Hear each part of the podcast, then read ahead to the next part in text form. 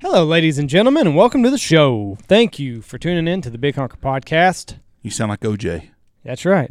Yours truly. Hello, podcast world. Yours truly. But seriously, we do appreciate you tuning in. Go to iTunes, leave us some reviews, let us know what you think of the show. Also, we've got a closed Facebook group that you can be a part of. It's the Big Honker Podcast group, I think is all that it is. The closed group, Big Honker Podcast group. But yes, there are two questions to get into this thing. Answer the two questions and you will automatically get in. No ifs, ands, or buts about it. So, and if you're listening to this and you're thinking, those sons of bitches hadn't approved my request, it's probably because you have not answered both questions. We don't look at any of the requests. So, peace and love. If you want to get in the group, answer both questions. All right. This podcast is brought to you by the one and only Dive Bomb Industries. Hunt over skinnies. It is the only way to go in 2020 and beyond. 2020 and beyond. Skinnies. It's easy to pack up. It's easy to store away. I know hunting season's over for most of, if not all of the country. I think a couple people are still going at them, but you're going to have a place to store all these decoys, and Dive Bomb makes it easy. You get the bags, 5 dozen in each bag. You store them away for the year. You pick them back up in September when you start thinking about waterfowl hunting again. And ready to roll. I get this question a lot. Should I get the ones with the flocked heads? Yes, you should. It adds contrast to your spread. Contrast adds visibility, and visibility is the name of the game. So, divebombindustries.com, and you can get all of your decoys done right there at divebombindustries.com. We're also brought to you by Boss Shot Shells, the best shot shells, all American made. Only takes one. It only takes one. It's bismuth. It hits like a freight train. It is. It hits with bad intentions, and if you're shooting it and your buddy's not, you can definitely tell a big difference. Guys are using 410s, 28 gauges again because they're shooting Boss. It's like shooting lead, but only legal. BossShotShells.com. They've got a killer social media program right now. You go to Boss Shot Shells, and I can't get that up. Boss Shot Shells on Instagram. It's an old school type of feel, which I really like. It's a way of life, definitely. But bismuth is back in style. Go to BossShotShells.com. Get everything that you're going to need. They also have a kick-ass turkey loadout. Turkey season's getting ready to fire up, so you're going to need some of that Boss Tom in your arsenal. Smack them right in the face with it. It's ugly. BossShotShells.com. We're also brought to you by Pacific Calls. Pacific Calls. And these are one of our great sponsors that has a promo code for us. You can save 25% by using the promo code BHP25 at checkout. Go to PacificCustomCalls.com. They've got a screamer of a lesser call. They got spec calls. They've got every kind of call that you can imagine. Use the promo code BHP25. You save yourself 25% off of these badass calls from Pacific Calls. I think they were busy at the hunting show. It's on Instagram. They had quite the line at their booth. So they're one of the up-and-coming call companies out there. Real fun to be a part of them. So check them out, PacificCustomCalls.com. Use the promo code. We're also brought to you by Lucky Duck. If you're going to shoot ducks in the field, you got to have spinners. And you're going to need blinds. Best blind out on the market right now, the 2x4. They've done a lot of great customizations. They've got pockets in the doors, bunch of the frames beefed up. It's bigger, fits for full-grown men. That's the Lucky Duck 2x4. Predator hunting's going on right now. They got a predator call out. Field trial season's coming. Dog boxes. They got everything. They're kind of a one-stop shop over at Lucky Duck. Got a hell of a dog box. Yeah. Yep. Built sturdy. But yeah, they're a one-stop shop. They got spinners. They got turkey decoys out that I saw. So I'm gonna have to talk to Miss Haley Fox and get me a turkey decoy sent down here. They look good, but yeah, you're gonna need spinners. You're gonna need blinds. You're going to need everything. You need to go to luckyduck.com and get everything that you're going to need for not just this season, but everything that you're going to need for the off season. luckyduck.com. Also, we're brought to you by the Looking Glass Duck Club. Mr. Logan Pyatt of Langdon, Missouri, and the Looking Glass Duck Club sponsor this podcast. You can't get into the Duck Club. I know you wish you could, but you can get some sweet-ass merchandise from the Looking Glass Duck Club. It's a gentleman. He's perched up. He's got a duck in his sights, and it's a rifle. So It's a good-looking hoodie. He's also got a jacket out now. I don't think that's been released to the public yet, but it's a good-looking jacket. Got some coolers on the way. Do you have one of these jackets yet? I've got one of these jackets. I've got the cooler, and I've also got the other little goodie you that just, she's got. Listen. Did you get some steaks from Logan? Listen, I'm a man about town. I did. You're supposed to give me some of those. Well, you can have your share. Logan is a man about town. He's a man about fashion. And the Looking Glass Duck Club takes all these things very seriously. So you can message Logan if you're wanting one of these badass hoodies or anything else that he's got available right now at Sky_Jack_Outfitters on Instagram. And you can get this hoodie, jacket, or cooler. Looks really nice. All right. And one of my favorite sponsors, William and Chris Wine. Valentine's Day here. Red Panty Night's almost here. Ladies and gentlemen, William and Chris Wine can help you talk her into some bad decisions or some bad actions. I don't know which one. You're talking about my daughter-in-law now. So well, I'm not talking about your daughter. I'm talking about somebody else's or your future mother. Daughter-in-law. I'm not talking about either one of them. I'm talking about our great listeners talking their old lady into some bad decisions. Skeleton Key, the best red wine out there, Texas-made in High Texas. I love it. It's what I'm going to be drinking on Valentine's night. She might talk me into some bad decisions. I don't know. Got to go to an upstanding supermarket for William and Chris Wines. Last but not least, we're brought to you by Stanfield Hunting Outfitters. Take it away, Jeff. Stanfield Hunting Outfitters, Knox City, Texas. Over 25 years in the business. If you want to put someone on that turkey, you want to shoot a deer, a hog, dove, quail, duck, pheasant, it doesn't matter. We can do it all. Stanfield Hunting Outfitters at stanfieldhunting.com. Or you can call us at 940-658-3172. And yes, I do answer my own phone. So always holler at us at stanfieldhunting.com. Proud sponsors of the Big Honker Podcast. Live from the Big Honker Lodge. All right, ladies and gentlemen, we got the folks on from Mack's again. They're coming off of their big Snow Goose Championship weekend. It sounds like everything went really well. They're here to talk about how everything went, how many birds were killed, and just give us a rundown on how everything went and some plans for year three of this thing. So, anyway, here they are, Adam Fontenot and Lauren Baxter.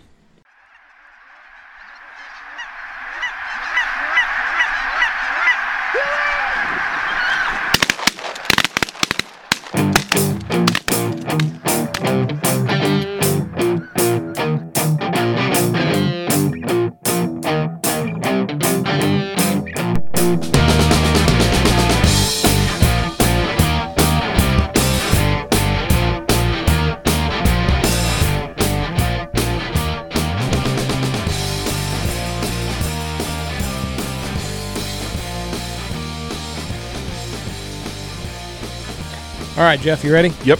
Here we go. 3, 2, 1. Boom, and welcome to the Big Honker Podcast. I'm Jeff Stanfield. I'm Andy Shaver, and as promised, we've got the folks from Mack's over again. We got Adam Fontenot and Lauren Baxter from Mack's. They ran the Snow Goose. Now, that's a mouthful, so what exactly is the title? It's Snow Goose Conservation World Championship? What is that? It's a World Championship Snow Goose Conservation Hunt. That's it. It's a mouthful, and I mix it up every time. So, how are y'all doing today? We're good. I think we finally recovered. It was a long week for us. I bet. It's not people that have never ran a tournament, and I'm not one. I have not ever ran a tournament, but there's a lot of stuff leading up to it. It's not just people come in and hunt for 2 days and then leave. You got a lot of prep work to do. Right. So who? Not to mention, it was the last weekend or the last week of duck season as well. Oh, how did that affect you guys? When y'all's duck season end? It ended the Friday, right before this conservation hunt started. Oh, I didn't know y'all. So y'all get to go to the end of January instead of the last Sunday. Correct. To the biologist in Texas, it's what we need to do here, too. So, it was very weird ending on a Friday, let me tell you that. I bet. Next year it ends on a Sunday because I think the 31st is on a Sunday. So we'll get a whole extra week of duck and goose hunting here. So who was the world champion? It was the Wild Goose Chase was the team. And where are they out of? So a couple of them, I think there were about 3 of them from Kansas, and then the rest of them were from around Arkansas. So kind of like the Wynn area, some I think were from around like Dumas. I think that's actually where they were hunting, was around the Dumas area. Now, how far is that from where y'all are? Oh, it's about an hour and a half south of us. Now, we can get back to them in just a second. What time was the? What time did everything close? What time did you have to have your birds back for the check-in? So you had to. Your judge had to call in their count at the team's count at 3 p.m. on Saturday, and they had to call in at 1 p.m. on Sunday, and then they had to have their birds here to us by 5 p.m. on Saturday and by 3 p.m. on Sunday. Okay. So we tried to give them a little bit of extra time, you know, to drive down if they were hunting a ways away. See, I was at Tunica on Friday night, and then I drove through Stuttgart on Saturday. Didn't even stop and say hello. And you didn't believe that? No, that's what I told him. I drove through. I wasn't going to bother you guys. People were busy. I'm not going to go bother nobody. But I drove through. I've never been that time of year in that area, and I wanted to see the big spreads, and I looked at some big goose spreads and stuff. And what hit me was it was a bluebird, not very windy day the day I was there, Saturday. Yes. Yeah, that's right. No wind. It really hurt a lot of folks. And y'all had some guys out there counting birds and stuff. I wasn't going to go bother no one. I just driving by. I've never seen that time of year, and I wanted to see it. And I saw some big spreads, and I'm going to tell you right now, I wouldn't trade dry West Texas for that wet, sloppy shit for nothing. God almighty. He sent me some pictures of his drive, and I was like, oh, my goodness. I couldn't imagine. It just wet. And have y'all had a bunch of rain again in the last week, haven't you? Yes, we have, man. Did y'all? Lauren took a boat to work the other day. Did y'all get any of that snow a week or so ago? No. Just rain? Didn't. Yeah, just rain. We got 10 unfortunately. Inches. We got 10 inches of snow out here, and let me tell you, West Texas shuts down on about 6 inches of snow, and we got 10. So we're just now getting out of that hole. So the guys, you had 49 teams, is that correct? Yes. How many of the teams shot birds? So, honestly, I think we only had, I know it was less than 5 that ended up with the zeros. For 2 days? Yes. Oof. What do you know, what were they hunting, like just purely traffic fields, or did they feel like they had a good spot, or did you get to talk to them at all? Could just be operator. The guys. Are you talking about the guys who ended up with zeros? Yep. Yeah, they didn't show up. Yeah. That's kind of something though that we are trying to put together, just to reach back out to everybody and kind of get their thoughts on everything. We always like to improve, and so it's important to us, the people who are involved, what they thought about things. So that might be something we can throw in there just to see for next year. I haven't read anything negative about this year's hunt at all. Nothing. That's good to hear. That's really good to hear. I mean, have y'all had some negative feedback? Because I haven't heard anything. No. I mean, pretty much everything has been completely positive. The judges, having judges on site changed everything. I think so. I think it took the guy that's sitting in the back of the room that's throwing his opinion around all the time. I think he thinks, I think it leveled him out that, hey, they're up on this. Everything's on the up and up. Because if somebody would have rolled in with 350 birds and there wasn't no judges, they'd say, them some bitches cheated or did this or that. With the judge, that was a very good move on y'all's part. Yeah. And the logistics of it, like, we really tried hard to make sure we stayed on top of the judges and the team captains to make sure that everybody was good to go and paired up. And, I think my phone rang every probably 30 seconds for 2 days straight. It's not a call. It was definitely a text message or something coming through, because they had to be in the field by 3 a.m. So people were up 1:30, 2 o'clock, and the messages would start rolling in. What would they say? What would these messages consist of? Just hey, we're rolling, or what would they consist of? Well, man, it was it was a lot of the judges. It was kind of a message board, if you will, from judges, and it was like, man, guys, it's early, or hey, check out my breakfast, or hey, guys, it's on. Look at these guys out here set up this big spread. I'm glad I'm not seeing them, that kind of stuff.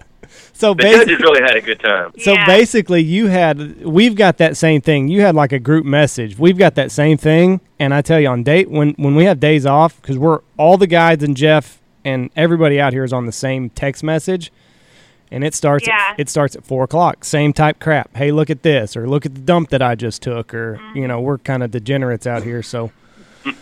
And it kind of opened up, if any judge had a question or a concern, they could share it there. And sometimes before we could even respond, you had other judges saying, well, yes, you can do this and this and this, or no. And like they kind of would all kind of come to an agreement on something based off of, what the rules were.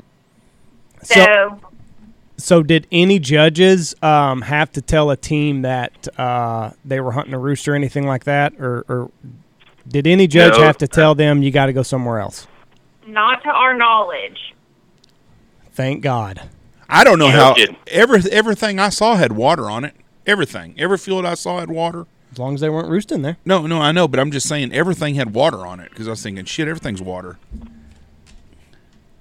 So that's good, because I would not want to be that guy that has to tell that team that's been, got it all scouted out and got their game plan together. Sorry, boys, but you got to go somewhere else. And, Thursday night before the contest started, we had a dinner and invited all team captains and all the judges. It was a mandatory dinner. And we opened the floor up for questions. We went over our rules. And we left the floor open, and everybody went over their questions, and everybody left happy. Yeah. That's a good move, too. How did the teams decide their team captain? And did the team captain get anything special, or just he was the one that was going to answer to all the ass chewings? Yeah, he was the one that had to deal with, making sure that the judge was taken care of, and basically all the communication between me and then Adam and the judge. So did the judge just sit and watch the hunt? Yes. That's a long day. I think some of them sat in vehicles that people didn't want them in their spread with them, but then others I think were with them in the blind or whatever. So was that did they flat out told them, hey, we don't want you in our blinds, go sit in the truck? Yeah. Yeah, pretty much. Yeah. They just had to be able to be within sight. I would be a car judge. Yeah, I'm not sitting out there with them. I think I would be too. Because I sat and watched a couple of guys hunt, two different groups, and I sat and watched for a while, and I thought, I could be a judge. That's what I'm judging right now. I'm judging they don't have enough decoys out. They're not hid very well. I was doing a lot of judging while I was watching them. I wonder why they wouldn't. I mean, maybe they just want to be able to be themselves and kind of have some away time. I don't know. You guys would be that way. I wouldn't want to be a judge for the simple fact that, if I didn't want to be responsible for birds flaring or, right, birds did flare, they all would immediately look at me as the judge. Like, it's got to be you. You're not hitting well. Right. No, that's true, too. Yeah, if things go sideways, it's always the outsider's fault. Yeah, I'd be a car judge. I wouldn't even give it an option. I'd be like, I'll check you guys on the road up here.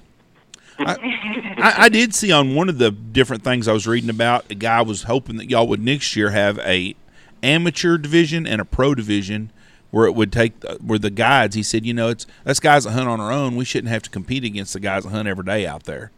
I've heard that a few times as well. We have an ongoing list of things, just recommendations, things that we would like to do to kind of change up next year, just to kind of tweak it, make things better than they already are. But this amateur thing, how would you go about vetting? I mean, because you could have 9 amateurs and one guy that does it all the time. And this guy said it should be just teams of guys that are do-it-yourselfers. Yeah, but I don't know how you would vet that. It's simple. Do you guide hunts for a living? No. Yes. Okay. Well, we can't hunt there then. It's going to be all guys that aren't first. I don't have a dog in the fight. No, I think you're doing a great thing. I did read that and I thought it was kind of interesting that. No, I think it's interesting too. I just don't know how you'd go about it. Like current guides? Because anybody that wasn't guiding. The guy just, I don't know. I didn't get that much into it. I just read what he said and I thought that was interesting though. But yeah. But, and And, too, that could be something, you know, we could also, for the winning team, we could throw that into the polygraph. Mm-hmm. You know, for just as a precaution at the end. What are some of these things that you're looking at adding for next year? One of the big things I think that we've talked about is for the judges doing more for them, because mm-hmm. it's a very long weekend. It's a lot of just sitting, not doing much, you know, having to stay awake and watch the team. So we really want to try to do as much as we can for them, because we definitely appreciated all their help this year, and we couldn't have done it without them. It wouldn't have gone as smoothly as it did without them, and we really want to make sure that they do know that next year. Yeah. What else? Do you have anything like as far as the actual tournament runs? Anything new? Yeah, well, kind of with the judges, change it up when they need to be there. You know, instead of getting there at 3 a.m., just get there a little later. Right. You know, closer to time for shooting hours, and then go and searching the spread and searching decoys and the blinds and everything then, instead of, you know, 3 or 4 hours earlier. What about heaviest goose or something like that? Oh, that's a thought. I mean, it would just be a secondary, you know, just an extra something for whoever. Yeah, just keep. How many banded birds did y'all have in the tournament? You know, somebody called back and said, hey, one of our birds is banded. We forgot to get the band off. Any way we can, you know, come up there and get it. And at that point, all the birds were bagged up and put into a trailer, and it was bags upon bags upon bags. And there was no way to find it without starting digging through all these bags. Someone already had that band. None of us even saw it. That's the crazy thing. How do you fucking not take the band off? That's the first thing. I think I'm calling bullshit on that. I'm around too many guys. There's no way that band's from 10 guys. Someone's not putting that band in their pocket. And that's kind of what I felt about it. By the time it got to us and on the table, you know, there's 5 or 6 guys. We're out there counting, sorting. How did none of us see it? So I don't think It was on the bird itself whenever we got it. Someone done snagged it in the group. And, I mean, you're out there all day. Like, you know, you're telling me in the 8 hours that you're out there, you didn't have time to take the band off and figure out who's going to get it? I don't know. That might be a secondary deal, because they had the prize money on their minds, I'm sure. Ah. Or not prize money, but prizes, I should say. Yeah. So what was the winning total? It was 151 for both days. 151 for both days. The second place team lost by 5 birds, so they were at 146 for both days. Who shot the most in one day? Do you know that? It was the team who won, Wild Goose Chase. They shot 126 the first day. Wow! And the second day they only shot 25. I bet they were nervous as hell the second day. Yeah, and the team that got second place, they shot 119 the first day. Oh wow! So they were neck and neck after they won. Were they the closest? What was third place team? What did they come in at? They came in at 123. Okay, so there's a little bit of gap between 2 and 3. You know, the first team was thinking the second day they're fucked. Yeah, thought, man, well, there's no way we're going to win this thing. Had a two bird lead going. 6 bird lead, and they ended up with a 6 bird lead. Oh, I thought it was 121 and 119. I'm sorry. Was it 121 and 116 or 121 and 119? After the first day. What was that again? What were the first day totals for them? Like total out of all birds? After the first day. After the first day, the two lead teams. The first day, the two lead teams, it was 126 and 119. Oh, okay. I'm sorry. Between first and second. Yeah, you know dang well that 126, when they shot 25 that second day, they're thinking, oh, we're done here. Yeah. Did they know each other?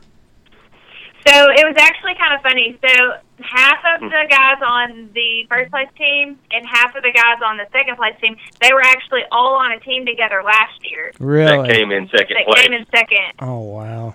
Did the guy who won last year, he was on the podcast. I can't remember his name. Louis, was he in there again? Yeah, he did it again. and I don't think they had as good of a run this year. Well, those Snow Goose gods, they'll catch up with you eventually. Yep. So you're, I mean, it's all nothing but positive. So we're looking at year 3 now. We're yes. Already in the plannings for year 3. So yes. I want to talk what all leading up to this, what all has to get done, the behind the scenes crap that you people don't get credit for. What all do you have to do at the store? You mean like in the entire year, or like in a few weeks ahead of time? The few weeks ahead of time. So basically it consists of just all of making sure all the teams have all of their registration information in, and you know, you're looking at 10 people on a team. Each person has to send in, you know, a waiver that's signed and all that, and they have to have their hunting license number from each person. We have to have all their names, and anyway, there's a lot of information that we have to have on the front end. So, one person trying to get that from 10 people can kind of be a little rough sometimes. Mm-hmm. They were sending it by fax. It's sent by email. It's sent by, you know, the team captain walking it in. Mm. And that's the easy ones. Those are the easy ones when they come in. But when it's emailed, so you've got 3 guys emailing, you know, their forms in, and then 2 weeks later, you know, the rest of them are emailing theirs in, and keeping it all separated and getting it all together, all unified, all one packet together. I mean, it's a chore. Good Lord, I couldn't imagine keeping it all straight. Yeah, and then of course, you know, trying to find judges this year, that was definitely difficult, I would say, and then also the logistics of just trying to pair the judge up with the teams, because, you know, you don't always know where you're going to be hunting until the night before. Right. And making sure that the teams had enough time to scout and things like that. So some of them, we weren't getting locations until probably 5 or after on Friday night. Friday night, yeah. So we were here a little late, you know, trying to make sure that everybody's trying to go to bed, and they're like, hey, who am I going to, you know, what team am I going with? And trying to make sure that the judge isn't having to drive 2 hours away from where they live. So I would say, you know, there's a lot that people don't see. I mean, we had to get judges from all up and down, you know, Arkansas. Yeah. What, oh my goodness. So all the judges, they were at Mack's the night before? They were at your store? Thursday.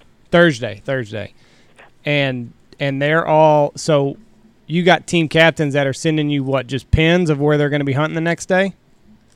Yeah, just like a general area, so we could make sure, you know, we had some judges, like there was one in Conway, there was one in Little Rock, then we had to find people for up around Rector all the way down to Dumas. Jonesboro, Blytheville, Marian, Helena, just kind of all over the place. So trying to make sure that we had people, you know, at least within an hour of those locations. Mm-hmm. It was definitely a challenge, but I think, you know, we did it the best that we could. And yeah, I would say it ended up very well. We had very minor issues with that, with people, you know, switching up where they're going to be hunting for Sunday. Mm-hmm. And I feel like it went very smoothly. So how does that work? Do they send you a general location of where they're going to hunt for both days, or is it a day at a time? On the registration, they send in where they're going to. The area they're going to hunt, Holly Grove, Stuttgart, Jonesboro, Dumas, whatever.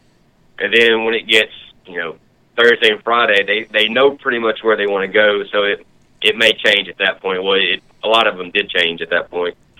Right. Or their count may be in Stuttgart, but they're actually hunting, you know, 45 minutes from here. Right. What happened if in the middle of the night they changed their mind on wanting to hunt? Then what do they do? So Friday night, the judge and the team are already paired up, So everybody is in bed pretty much at 5 or 6 o'clock, 7 o'clock in the evening.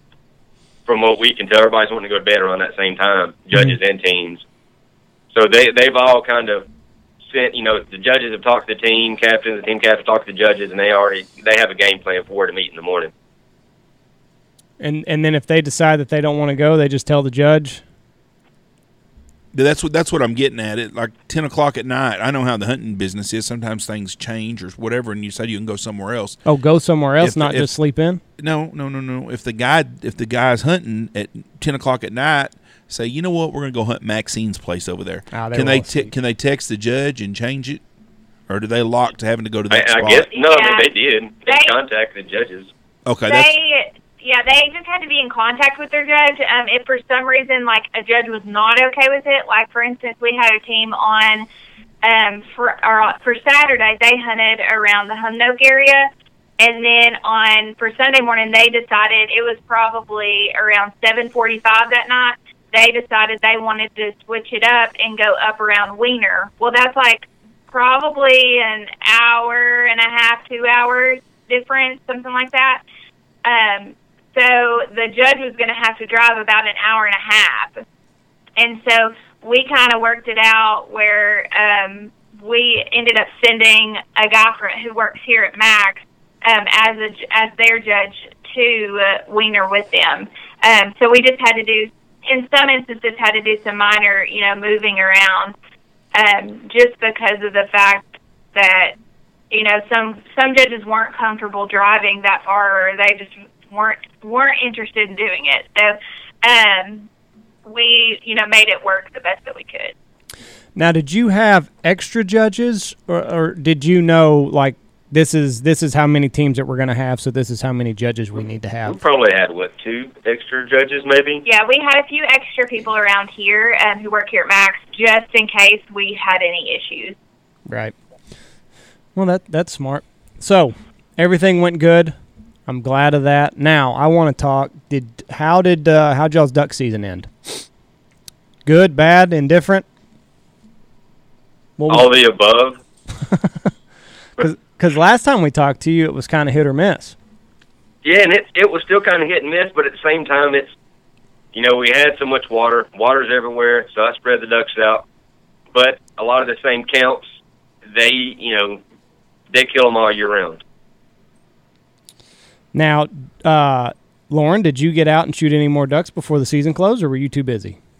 I got to go one more time before season closed. Now, you shot a green-winged teal or blue-winged teal last time we talked? Green wing. It was a green wing. Sorry to put you on the spot again, Lauren. No, you're good. I can't remember. So did you shoot something else, or was that it? A mallard. Oh, you shot a mallard. I did. Congratulations. So Thank you. Now, is this going on the wall? Your first greenhead? Or was it a Susie? Or was it a hen? No, I didn't end up keeping it. I should have. Oh, my goodness. Terrible, isn't it? I don't know who you're going with, but you need some better schooling or something.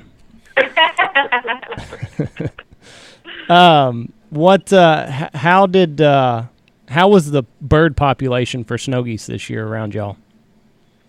I know 151 won it. Was this a big year for snow geese in y'all's area? Was it lacking? It was a lot better than last year. Really? A lot better. Y'all still got a lot of birds? No, I would think so. I hadn't seen a lot. Now, you said it was a lot better than last year just because more teams shot more birds, or just because you saw more opportunity around? Both. There were a lot of birds around, just around here in general, and but there were more birds killed during the contest as well. What was the total amount of birds killed for all the teams? So it was on day one, it was... Sorry, I'm looking at my... paper here. You're fine. On day one, the total was 1,172, and day two was 727. So that would make up for 1,899. Nice. Is what they killed in both days, and then last year the total for both days was around 1,200. Jeez. So that's quite a jump. Yeah. Well, that's good. Now, this... There were a lot of zeros last year. And not so many this year? Yeah, not so many. I think, like, I just looked back a while ago, and the total amount of zeros for both days was 4 for this year. And last year, we probably had at least 18. Now, does the second-place team get anything, or just a hearty handshake? Good old handshake. Thanks for participating. The hearty handshake. 5 birds. Oof. That's awesome. Oh, but it's so all these birds they go to a processor now, or they're out of processor, and then now sticks are being made. They actually went to John 316 here in Arkansas. Arkansas Hunters Feeding the Hungry took them there to get processed. How long will it take to process this many birds and make them into sticks? I don't know. I got some pictures from Arkansas Hunters Feeding the Hungry, and there was several guys at the table. They were steadily plucking feathers, but they'll turn around and take those birds, and they will have a big, a big feast. Like they call it a beast feast. I think around Central Arkansas in Conway, and it'll be some evangelism going on. It's a pretty big deal there. Do they take birds year round? Yeah. Arkansas Hunters Feeding the Hungry will take deer meat. Whatever they'll take. Well, I'm talking about, will they take unclean geese year-round, or do they have to be clean first? No, I think they'll clean them year-round. They'll clean them themselves? You can take them just a bird. Mm-hmm. I would think that would, but we're saying yes. I would think that would be really – there's a lot – I know a lot of guys hunting Canada would go jump all over that. Yeah, but what are you're going to bring every bird that – What are you talking about? A group of guys shoot 50 geese, snow geese. They don't want to eat them or clean them. If they have somewhere to take them, I think that would be really in big demand. Yeah, that'd be good. That's what I'm asking. And that's something we've kind of talked about with them is, like next year we've talked about them leaving their refrigerated trailer here, so people would have the option to drop off if they wanted to. There's a lot of guys out there. We deal with this all the time here. Even guys, what do I have to do to my birds? Well, they're your birds. You shot them. That you belong. Oh, there's guys out there that don't want their birds. And then there's guys that want every bird in the group. Yeah. But for the guys that don't want their birds, I think that's a really neat deal. Now, I'm assuming they just breast them out. I'm not really sure of the process. That's my assumption, but I don't know. Surely that'd be the quickest way. That's what I'd do. That's what I would do. I wonder if, we got to a deal here when we first started business. We offered plucking of the bird.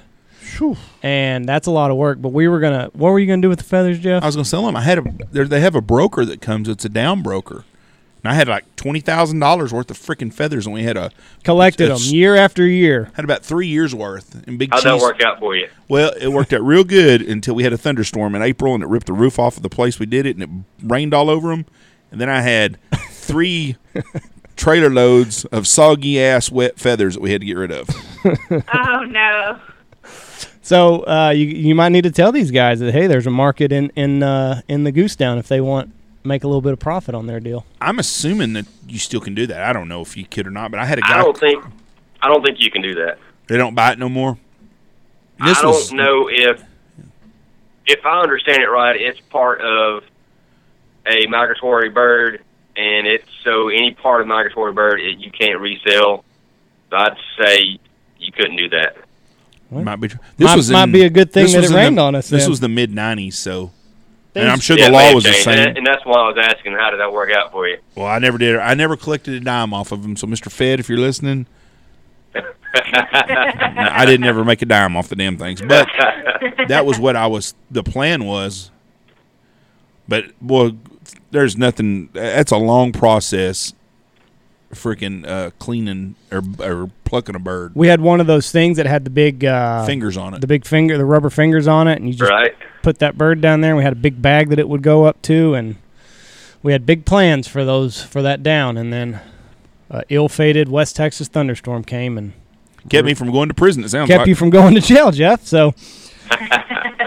Things work out all the time, Jeff, in the end. No doubt. So next is so we got turkey season next. Do either one of you get out there and turkey hunt in those woods? Not so much. No? Yeah, not me either. Just not the passion, or you just don't have time this time of year? A little both. We start working on our fall catalog coming up in, probably about a month and a half, 2 months. Just now wrapping up the turkey catalog. And that's going to be all online this year, you said? The turkey catalog will be, yes, sir. Yeah. Do y'all go to SHOT Show? They're actually leaving for show today or tomorrow. I think today. Do you have for NBS? I don't think we go to SHOT Show anymore. And you don't have to do that then. Yeah, we had a couple of guys who actually did go this year, and Winchester actually did their Legend Award. Oh yeah.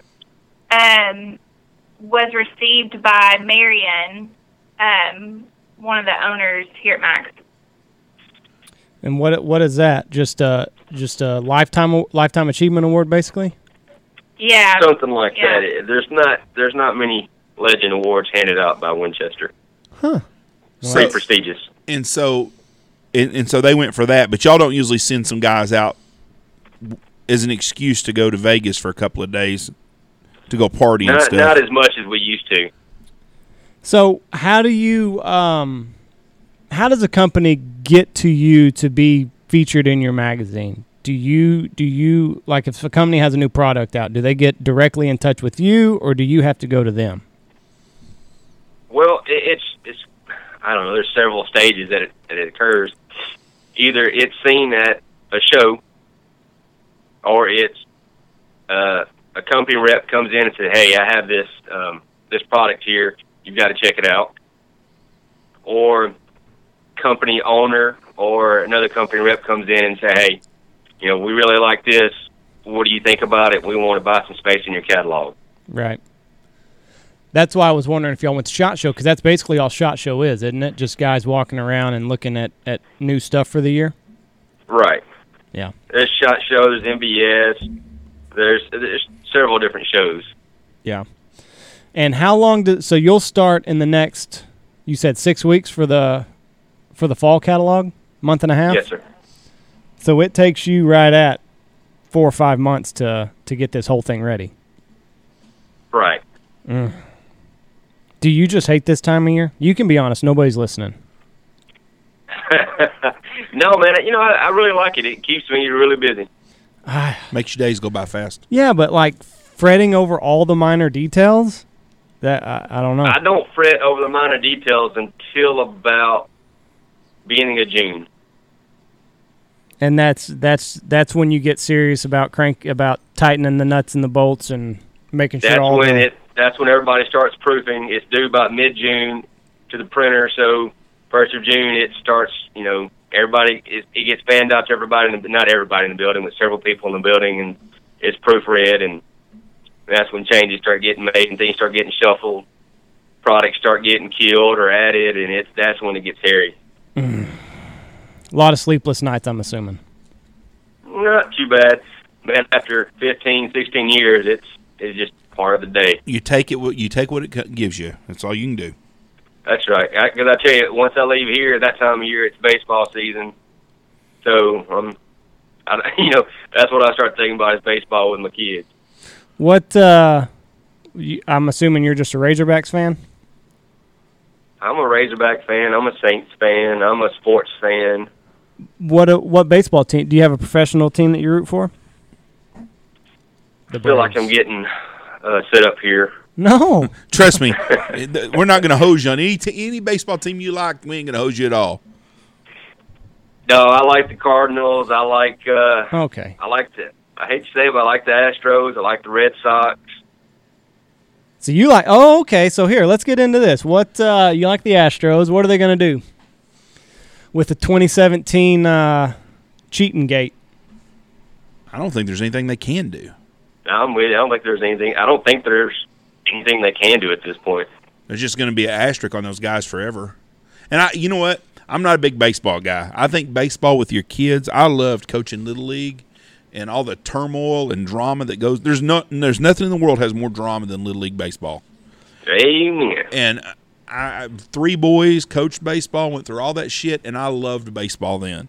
When my kids got in high school and played baseball, I loved it because they were playing and participating, but I lost most interest, and I did not care about watching pro baseball hardly at all.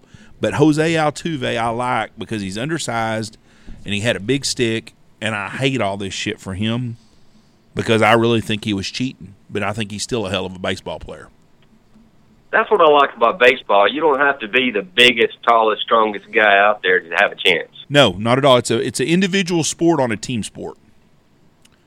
Exactly. More than any other sport there it is. I mean, you can bat 380 and your team can lose every freaking game and you're still a 380. I mean, you're still a 380 batter. But man, so you coach Little League right now? Yeah, my boys are 12 and 9. So 12 and 10, I should say. So you're dealing with some batshit crazy mamas then. No. They're all awesome. Yeah. There's nothing worse than a Little League mom when it comes to her son. She is an expert on baseball at this time. And see, you're laughing because you're thinking of the women that your mama's on a couple of your kids. And, oh, it's great. I loved it. And it's funny, too, the first son – it's the most important thing in the world. By the third son, things are not as important as they used to be. A lot of hand-me-downs come his way, huh? You just don't. You appreciate more that he's just playing and he's happy than it is about winning all the time. And it's just a whole different mindset. It was for us. My life wasn't consumed if we lost a Little League baseball game like it was when Andy played. When Payne played, it wasn't as big a deal.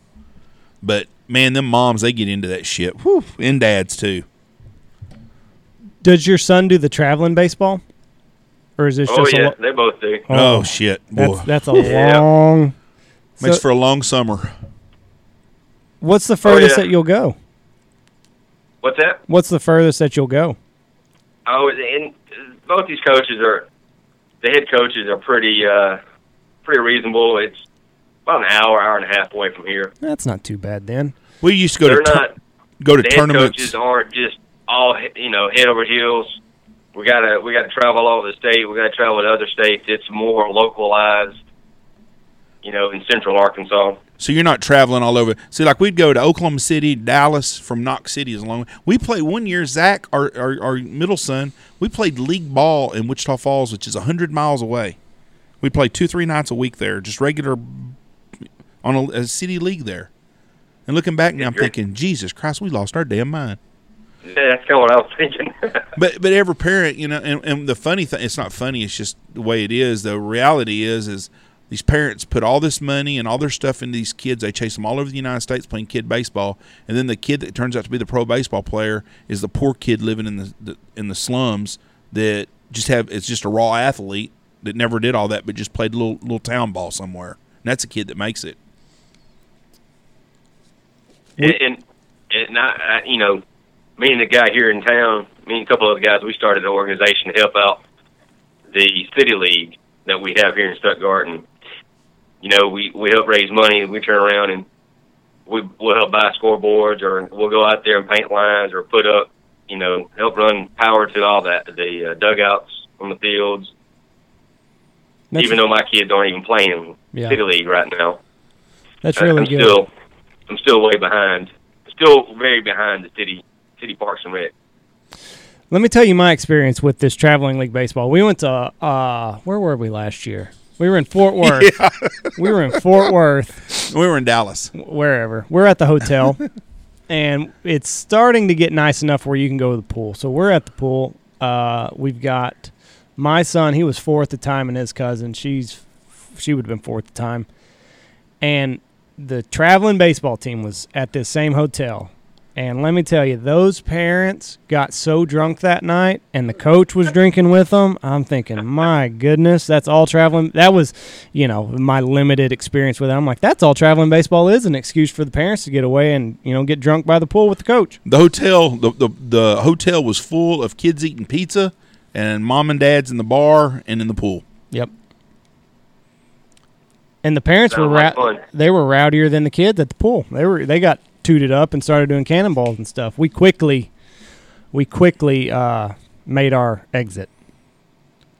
So we're getting old. That's what I've got to look forward to. All right, so let's get back to the tournament. So year three's coming up. Do we know the dates for the third year yet? Is it going to be around the same time as this year, or are we going to switch it up? It'll be around the same time. There are a few things that we're kind of looking into with the youth hunt in Arkansas. So as soon as we kind of, as soon as I guess those dates get announced are probably around July, I think, right? Yeah, somewhere there. We'll know for sure. What with the youth hunts? You mean the youth season that y'all have for ducks? Yes. Youth duck hunting. And then it'll be what, the week after that? Is that what you're getting at? I think it'll just kind of depend on when it is. Okay. Yeah. So about mid-July, we should know the dates for the third Snow Goose Championship. Something like that, yes, sir. Well, good. It sounds like everything went really well. You guys can take a little bit of a break now, I guess. What's next? We got the turkey catalog coming out soon, and then you'll go straight from that into the fall catalog. Yeah, we also have our turkey calling contest at the U.S. Open World Turkey Calling Contest, March 5th, 6th, and 7th here at the store. But then after that, we have our fall catalog being released. Then following that will be our annual fall festival, and that'll be our 21st, 22nd year for our fall festival. Now, has anyone of y'all ever been here for that? No. And there are thousands of people that'll kick off their duck season on that weekend here in August. Really? And they'll come in, and we've got a lot of deals, wheeling and dealing, a lot of people thing for the season that weekend. And it's a big family affair as well. We'll have, we'll have Tommy Browning out back. He's shooting, doing trick shooting. We'll have a lot of a big kid zone for kids come in doing different, let's say, jump houses and just different activities, T-shirt painting. I think last year at one of our events we had a petting zoo. Jeez. It's the same weekend. We'll have a huge tent set up outside with sails. What's it called? I know it's a big thing. What's it called? Fall Festival. Fall Festival, yeah. It's always the same weekend we used to be at the trophy hunt. We done a show in Fort Worth forever, and it was always the same time. And that's why we never did do it. I think that's right. Now, do y'all is there a duck calling contest that y'all have? Yeah, so we'll have, and we'll get in conjunction with R and T. They'll have two calling events, and we'll have two calling events that same weekend. At the Fall Festival? Yes. Okay. I wonder, I know it would add stuff to your plate, but it might get more people. I wonder if you guys could do like a Snow Goose calling competition during the same week as the hunt. You hate us, don't you? Yeah. Yeah, they don't want no more to do. Yeah, I'm adding stuff. I'm adding stuff to your plate.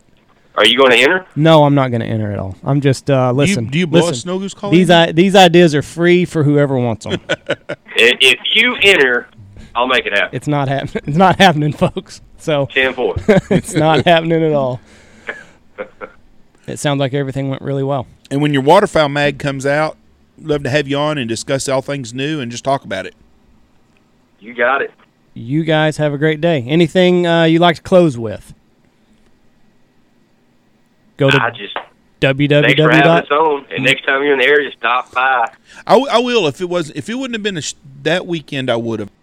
If there's anything that we can do for any of y'all, y'all let us know. We appreciate y'all. Bye. All right. Told you. They were busy. I'm not going to bother people when they're busy. I told you. It's just like hunting season here. You need to stop. It's just like hunting season here. When we're busy and stuff, I don't have time for people. I like to visit, and people come in to visit, and I start visiting, then I didn't want to do that to them. Well, I'm a visitor. Okay, I am that sometimes. Should have just stopped, said hello, and then left. That's all you had to do. I'm not a hello and leave guy. Once I start talking, I like to visit. Oh, give me a break. All right. Anyways, what else we got to talk about? That's about it.